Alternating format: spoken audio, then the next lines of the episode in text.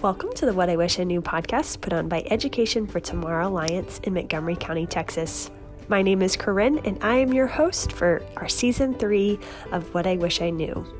This podcast is all about the emerging leaders and the steps they are taking to reach the careers that they have envisioned for themselves.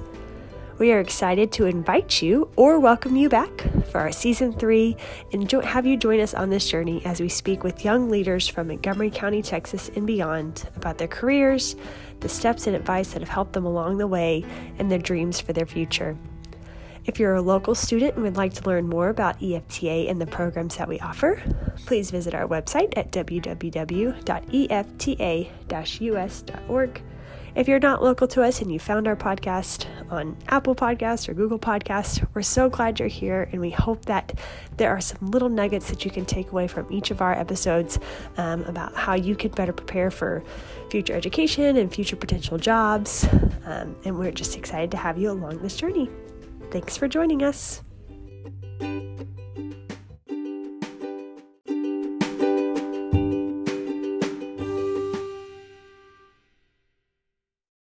On today's episode of the What I Wish I Knew podcast, I sit down with Dr. Baruch Williams, who is a licensed psychologist that specializes in neuropsychological assessment of children and young adults.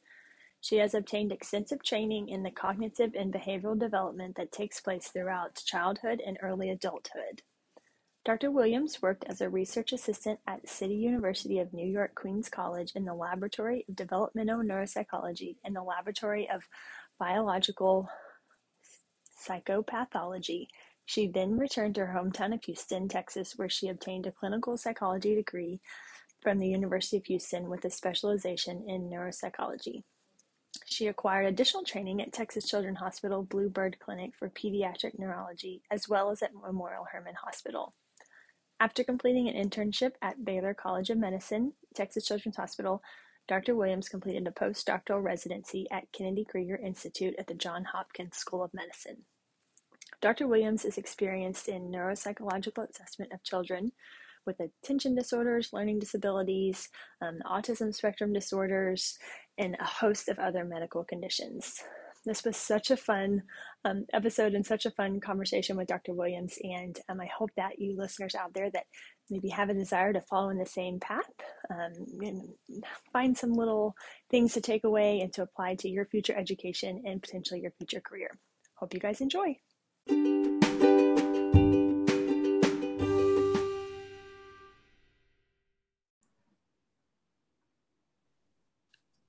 Brooke. How are you?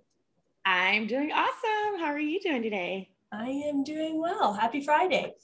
Yay, it's the end of the yes. Well, I um, thank you for joining me. I know you you were on our Women in STEM panel this past summer for our virtual internship program, and um, we kind of becoming to be in the same settings within Chambers, and so I'm really excited to get to know you a little bit more, but also share your journey with our listeners and students within Montgomery County. So we'll just jump right in. I gave a little bit of introduction about you um, at the front of the podcast, but if you could just tell our listeners um, about yourself. Yeah. Well, hello, everyone. Um, my name is, uh, again, Baruch Williams, and um, I am a pediatric neuropsychologist. I know that that's kind of a little bit of a tongue twister. Um, but uh, yeah, so I'm a pediatric neuropsychologist, have been in the field for quite some time. Um, I um, went to school for high school at the High School for Performing and Visual Arts here in Houston, Texas. And um, it's really where I started to have my love for psychology. Mm-hmm. And um, over time, that developed into a love for the brain and neuropsychology. And I've always loved working with children. And so then here I am, pediatric neuropsychologist um, at the Neuropsychological Assessment Center of Houston, um, where I am the president and owner and CEO and all of that great stuff. so what what schooling is required for for for someone to become a pediatric neuropsychologist? Well, after you finish your high school, um, your grade grade schooling, then you obviously need to go to college and you right. need to, your BA or BS. Um, and then following that, you need to get your master's degree. Now, some programs have a master's PhD program combined, and that's sort of the type of program that I did. Um, and so you need to do that as well. And the master's slash PhD programs combined typically take about five years, maybe six okay. years, depending um, on the program. Um, and so, yeah, it's um, total about 10 years of school. Outside of after high school. After high school. Okay. Yeah. All right. I think that gives that gives students just kind of an idea because you think, okay, four years of college, mm-hmm. two to three to four years of masters, depending on what the field is. And it's since it's so different for every, even within like the medical and within mm-hmm. um, that field, it, it's different for every. I mean, I don't know one person that has had like the same track right. education within the medical field or something like that. Oh, yeah. And it can differ even within a program. Like I took an extra year. Some people don't take extra year. Some people take more than an extra year. Yeah. So it really becomes individualized, um, you know, particularly in graduate school um, program. Yeah. Okay. So you mentioned your like love for the brain and psychology and then kind of finding that love for children. What do you feel like you were being called to whenever you solidified, you made the decision, this is what I'm going to do, this is the path I'm going to take? Mm-hmm.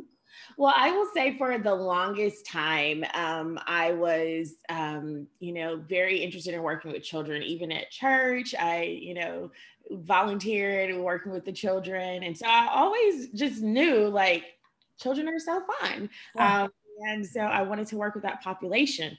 Well, when I went to um, high school and was in theater at high school, the high school and performing, the high school for performing and visual arts, um, you know, we really go into depth with like the characters and their mm-hmm. emotions and feelings. And I really was like, I think I like, you know, want to go into psychology. So then there became like, okay, I have this calling to work with children, mm-hmm. this calling towards psychology. And then once I got into college, um, someone did tell me about neuropsychology. And then I started thinking about like, well, what do I like about psychology the most? My, my classes at that time. And it was like, oh, I like learning about the brain, um, the mm-hmm. anatomy of the brain, and um, how that relates to certain behaviors and certain thoughts. Um, and then that's how I was like, yeah, and this sounds like a field that I would really want to um, go into with regard to understanding the brain behavior bases in mm-hmm. children. Yeah. It's, it's like a whole nother world that I like, you know, exists and you know is needed, but like it's just a lot to understand and a lot to learn. And so- oh yeah. And the brain is such a, complex organ and we're still like learning so much. And that was my next question. Does it like is there something new all like are you learning new things like how do you keep up with yeah, the learning process never stops. And I really enjoy when I have like unique children, you know, with unique concerns that come in and I'm like, "Oh, okay, I, you know, need to learn more about this." Yeah and um, and that's what I do. I go to, to the literature, and um, it's it's you know you're never gonna know everything, and that's one thing that I think at this level of education that we learn is how much we don't know. Right. yeah. Um, you become very keenly aware of that, and and and and knowing that you know how to access information though um, you know what you don't know, and or, or you yeah you know you don't know. You know then that you have to um, um, access literature from other professionals where that is their area, um, and so that's what that's what I do. yeah, no, thank forever you. learning, forever a learning process. Yes. And listeners, we'll just throw that into life in general. You're always learning. You're you should be because if you're yes. not, I don't know what you're doing. just existing, I guess. But yeah, yeah, yeah. So, did you do anything along the way? And I'm sure there were things that were required as far as like work studies or I don't know if they're called internships within your field, but did you do anything along the way to help prepare you as you kind of took the step after graduation, entering into it on your own? Into my career? Yes. Okay, so um, one thing about uh, pedi- pediatric neuropsychology and neuropsychology in general is that after you technically graduate, you still have more training. Right. Uh, so there's two years of postdoctoral training. So it's like, yes, you are a doctor, but you still need some more training. you want to make sure you know what you're talking about before you go out there and work with the okay. Children of America, America's future. And so after that, um, I did a two-year postdoctoral fellowship um, at Johns Hopkins um, Kennedy Krieger Institute in Baltimore. Um, and yes, that was a you know, very challenging um, experience, um, but I learned so much and I'm forever grateful for it. Um, but it definitely prepared me for um, life, you know, outside of um, training and in private practice, or if I wanted to go into the hospital setting, I feel great doing that too. Yeah. Okay. Awesome. So there, it, you can. This I don't know. I don't know a ton about neuropsychology. So there are options where you can be like yourself and own your own practice and center, or you can enter into a healthcare system of a hospital or doctors and things, a group or something like that. Definitely. I mean, I think most neuropsychologists that are like um, um, trained, you know, from the very beginning of graduate school to be neuropsychologists, um, usually go into either academia, so they're become right. Professors, researchers, you know, at major universities, or they go into what we call the academic medical setting. So mm-hmm. they um, here that might be me being a neuropsychologist at Texas Children or at Memorial Hermann, both places where I have trained at some point in my career, in my training or yeah. Education. Um, or then you have those like me who are very, we're probably more limited in number who actually go out into um, private practice. Okay. The idea is that your training prepares you to be in the in any of the any of those sectors um, as a phd in clinical psychology uh, with the focus in neuropsychology um, our training prepares us to be in the academic setting, the academic medical setting, or um, the private practice sector? Well, I will say private practice is there's some more hands-on, you know, learning that happens there because we in our training, let me take that back. In our training, we we don't necessarily get taught some of the business aspects um, in management aspects of a private practice, that is more something that you have to learn from talking with mentors and, you know, um, making, you know, decisions and errors and yeah. from those errors. Mm-hmm. Yeah. And we, we've heard that from some of our other guests is that mm-hmm. you're so like so studied in one area that whenever you do go out and open up your own practice or you open up your own business or something along those lines there's a lot of things that if the business basic business classes and accounting classes and things like that weren't included in your major it's like a whole nother learning curve or you're talking to your mentors or you're hiring someone that knows what they're doing a little bit more. So uh, right. we've heard that before on this episode or on some panels with some professionals Right, right. Yes, that's definitely, you know, true. You have to do the work to reach out um to to those who have been there before mm-hmm. you know to give you the guidance but there's so much you know to learn there's a financial aspect yeah. you know keeping up with taxes and things like that that no one yeah you're not going to get taught that in yeah.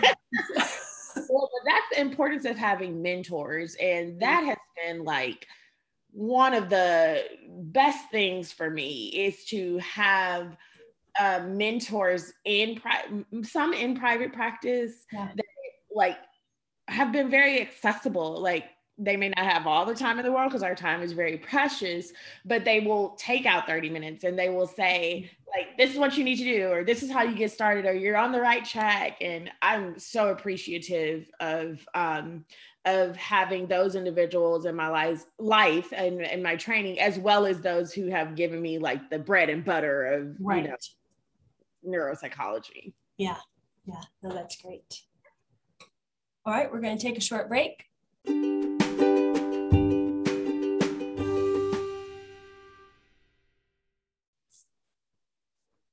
Welcome back. Today we are speaking with Dr. Baruch Williams, who is a pediatric neuropsychologist and the president and CEO of Neuropsychological Assessment Center of Houston. I said it. I think I did it right. right. You did it right. okay. Somehow I end up I like interview people who like their their title is long or I've said their last name wrong. And so I like try to practice. And so everyone, everyone, all listeners are probably like, oh my gosh, she needs to really get with the names of no, like all the time. And my hope is that like Natch Inc. will become like the okay. what people know. Um, but just I'll put that in your intro part so that it okay. like people like you know in the beginning like it's kind of like i want people to know it's a neuropsychological assessment center you know and not and they'll be like what's natch you know i don't want right. that so I want to ask a question, and I th- these next three are ones that we ask whether you're on a panel or whether you're part of the podcast or internship program along your journey, and this can be for when you were in school or maybe within the opening of your own practice. What has been your greatest accomplishment? Hmm. You know, it's interesting. I think my uh, greatest accomplishment has probably like been my greatest challenge as well. you go, that's my next question. So you can just put the two together if you kind of blend together. You know, I started um, Natch um, in um, the middle of a pandemic in um, no September 1st, 2020. Um, and that was, you know, a challenge in in of itself. Like does it make sense that I'm doing this? but the timing um, felt right. Um, it was a challenge to, you know, figure out how to um, let people know about my services when, mm-hmm. you know, door to door really wasn't the best thing to do, um, you know, at the time. Um, and so I had to figure out you know different ways to kind of you know advertise and put myself out there um, and and that was you know quite quite a bit of a challenge in the beginning things were really slow. Mm-hmm. and i like had these lofty goals um, at the beginning. Well maybe they weren't lofty. I think that they were just they were fair. Um, um, but um, you know so i you know i wanted to see this many patients a month and then the next month i wanted to double and the next month i wanted to double. And um, you know at first it was really slow and i was like is, is this is this gonna happen like you mm-hmm. know am i gonna be okay um but i just stayed persistent and um i you know we're still definitely a growing practice um but things have really taken off and i feel very you know fortunate that more and more people are learning more um, about the services that we offer in Natch and about how we can um, be helpful. Yeah. Helping the child not only in school, but outside of school and just transitioning to being a successful adult. Um, but so I feel a sense of a accomplishment um, in that I'm still here. Things are still going and they're going well and um, I was just selected as the honoree for um, the Houston Business Journal Women Who Mean Business Award. Oh, congratulations! Thank you. And that meant like a lot to me because uh, you know, as ner- as psychologists, we can't go around and report our success or you know failure rates whatever you want to call it we can't we you know our information is um is private is protected um given you know privacy um laws and um, and so we can't go and say we, you know, I did this or this family said this about me, and you know, right. that's just typically not how we practice.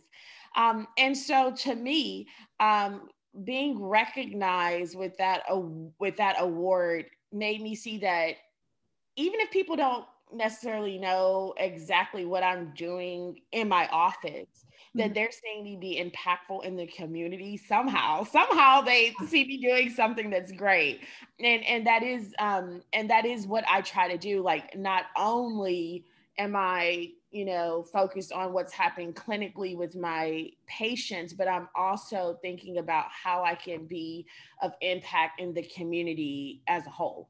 Right. Um and so um, that that on that award definitely made me say yes you, whatever i'm doing in the community i need to keep doing and you know um, if anything do more of it yeah no that's great congratulations again i mean thank you it's been a year for you on just on top of everything and it's been a year yeah one, a, a good one. Lots of learning. yes, yes. Well, that's awesome.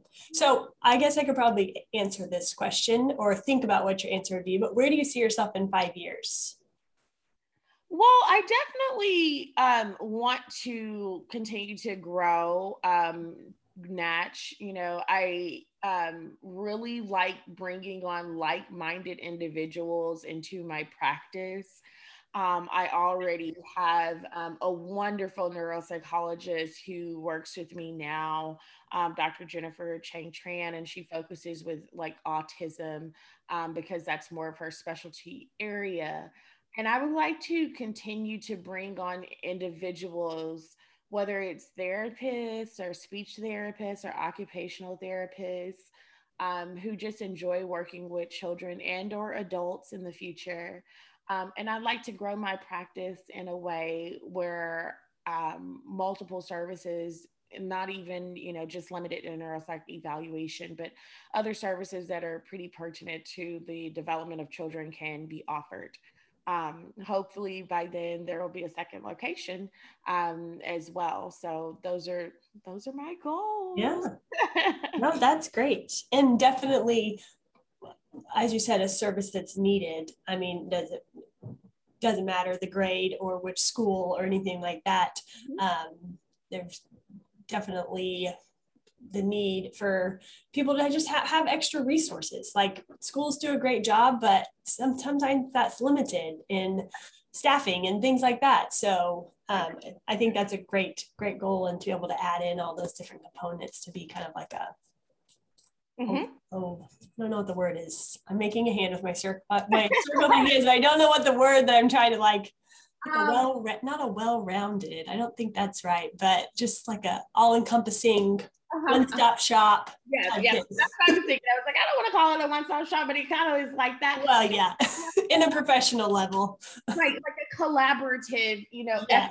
effort towards helping children progress and um you know multi multidisciplinary is, yes is what i'm thinking um that's the word that we tend to use in the hospital where there are like you know uh, different individuals from different professions that are working together towards the progress and development mm-hmm. of a child and so it's multidisciplinary yeah. and that's a multidisciplinary practice in five years yes that sounds better than one stop shop so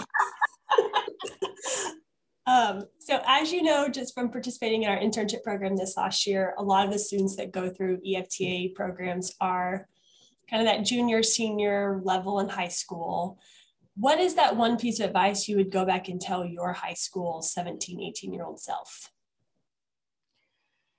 Oh, I probably have to go back earlier than that to give myself advice. you can, that's acceptable. um, oh my goodness so like I don't even know how to say. I, there's there's so much. One thing I'm always looking back on is I'm like, oh, I had the opportunity to learn so much, and sometimes you know when you're younger, your focus is just like kind of going different places and that's normal. And even in grad school, sometimes I'm like, if I could go back to grad school, I would love to take this class because once you're in the real world and you realize like how important it makes sense to you why you needed to know some of the things right. that were taught before but when you're actually there and you don't have the real world experience yet you're like okay i'm learning this but mm. yeah.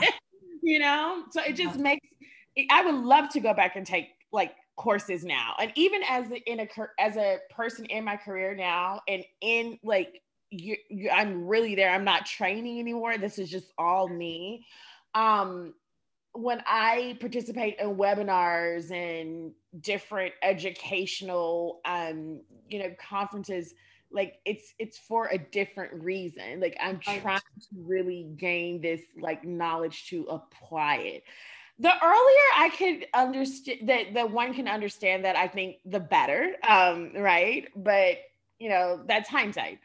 Yeah. Um, one thing I will say though that I'll never forget, I think someone said it in my junior year um, of high school at HSPVA. I think the seniors always get to kind of like each senior gets to have like words that they say um, to the lower levels, at least in theater. And I'll never forget. I don't know who said, but they just said it, it's going to be okay. Like it will be okay, no matter what the situation is.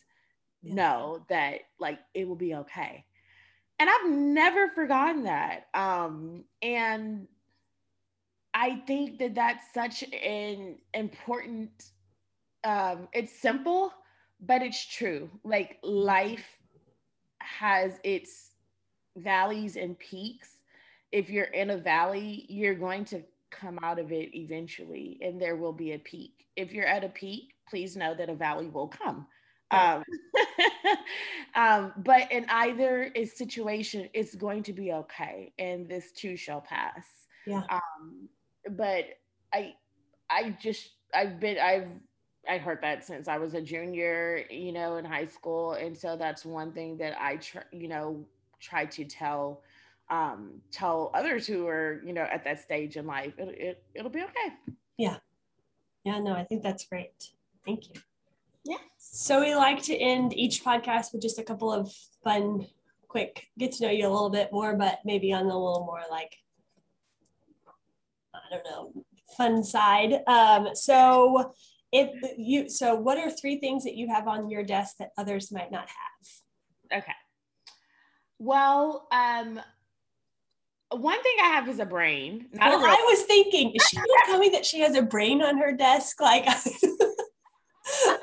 I, I don't know if I'm picturing like a little plastic one or like one in the jar, like when we were no! like a little rat's brain or something. I just hate that. That would be pretty cool. They do have those, but I don't have one. Not yet. Um, but um, mine is a, a plastic model brain. It's a, a heavy one though, and it like comes apart. And if you ever come to any events that are like by the chamber, the health and uh, wellness and fitness expo, I have it out there.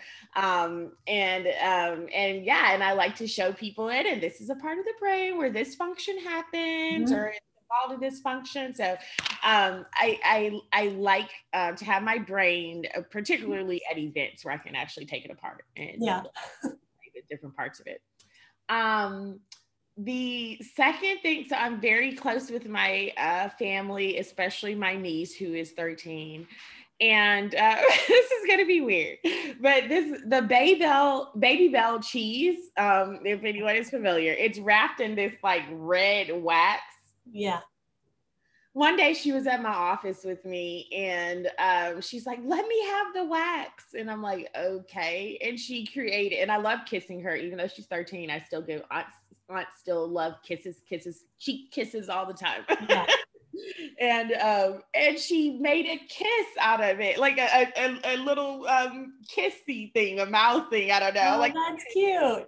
And uh, she and I like I looked over and she's like, "Here." She calls me TT, and she's like, "Here, TT." And I was like, "This is so cute," and I just kept it on my desk. um, so it's a random thing. I'm sure uh, Dr. Chang Tran, who I work with, is probably like, "What is this?" um, the other thing that I always will have on uh, my desk is um, a timer. Um, I always have a timer nearby because a lot of tasks that we do are time tasks. And so um, I, I can't do my work without having some type of stopwatch.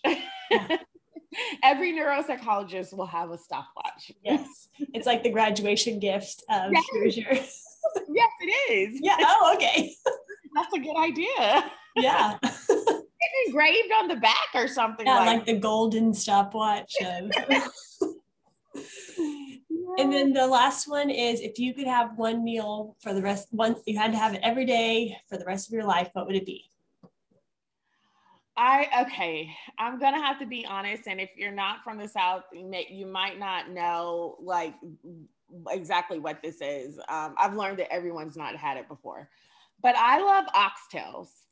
Um, I don't even know what that is, and I'm from the. I mean, I'm from here, so but I don't know. oxtails are, I mean, I guess they're just from the cow, like the tail part. I don't know, but they are so great. They're like, I mean, it's a beef, but it's kind. Of, I'm trying to see how I can explain. Do you it. fry it? Do you? No, it? no. It's usually like smothered in gravy. Oh. Um, but otherwise, some other places, um, it depends on what region you're in. Like in the South, it's smothered in gravy. Um, if you're more up like on the northeast side, um, they tend to make it with like a dry rub. Like I've only had it like oh. bacon style. Um, but it is so good. It is one of my favorite meats ever. Um, and I'm not a huge like meat person. Like I don't eat I'm not a steak person, but um like I I like fish, but otherwise i'm not a huge meat person. Yeah. but i love oxtails. In fact i had an oxtail party one year for my birthday. Um, it was a uh, complete um, just a party with oxtails rice and gravy. And i asked um, i think i wanted peach was it peach cobbler? I think it was peach cobbler that i had um, yeah. With it so we just had this oxtail party. I have been talking about it for years, and my sister makes them so well. Um, so that's what she made, and I can eat it every day. Not a lot because they're not really healthy for you. yeah. I have to find. I'll have to find a recipe and put in the show notes for people to like look it up themselves. Because I'm like, yeah. I've never. I've lived here my entire life except for a couple years in West Texas, and I've never heard that. So. Yeah. Well, you will not, if you go to the right place, you will not be disappointed. I'm gonna have to bring you some, Corinne. Right. I'm I'll eat the meat. So I, I there's some things that if you tell me after, I'm like, oh, I'm not super happy that I ate that. But if you put me on the front end, I'll be okay. yeah, well, that's. I mean, I think I think you would be. You know, you would like these. I think you would like these. I don't know too many people that have eaten them and um, have not enjoyed them. So. Yeah. Okay, I'll have to try it. I'll have to try it with you. So. Yeah. Well, thank you so much, Brooke, for joining me. Um, I know that you've got a busy schedule, and so I appreciate um, you giving me some of your time to share kind of your journey and your story and a little bit about the work that you do with our listeners um, for the What I Wish I Knew podcast. Um, but look forward to being able to work with you and do some more things within the chamber and then with EFTA um, in the coming months and years. So well, so, I really enjoy, you know, doing this. Um, you know, like I said, like I've explained to you, doing this type of, I don't even call it work, but just having these type of opportunities, you know. Um, and you know, I have individuals um, who reach out to me at different levels. Um, one year, um, there was a um, I, I won't say his name because I don't know like but I, I know his name but I won't say it um, but there was a, a, young man from the John Cooper School who reached out to me and was like I'm doing a project you know on you know STEM and I want to be a psychologist when I grow up. Can I interview you? Yes like I love that type of thing so you know if anyone wants to reach out um you're like happy to include my email information and um and yeah I you know I, I'm happy to help and impart uh, what I've learned in this life so far um, with anyone who is interested. Yes, well, thank you so much. Yeah. Listeners, if you'd like to learn more about EFTA and the programs that we offer online and in person, you can visit us at www.efta-us.org. Thank you again, Brooke. Thank you for having me.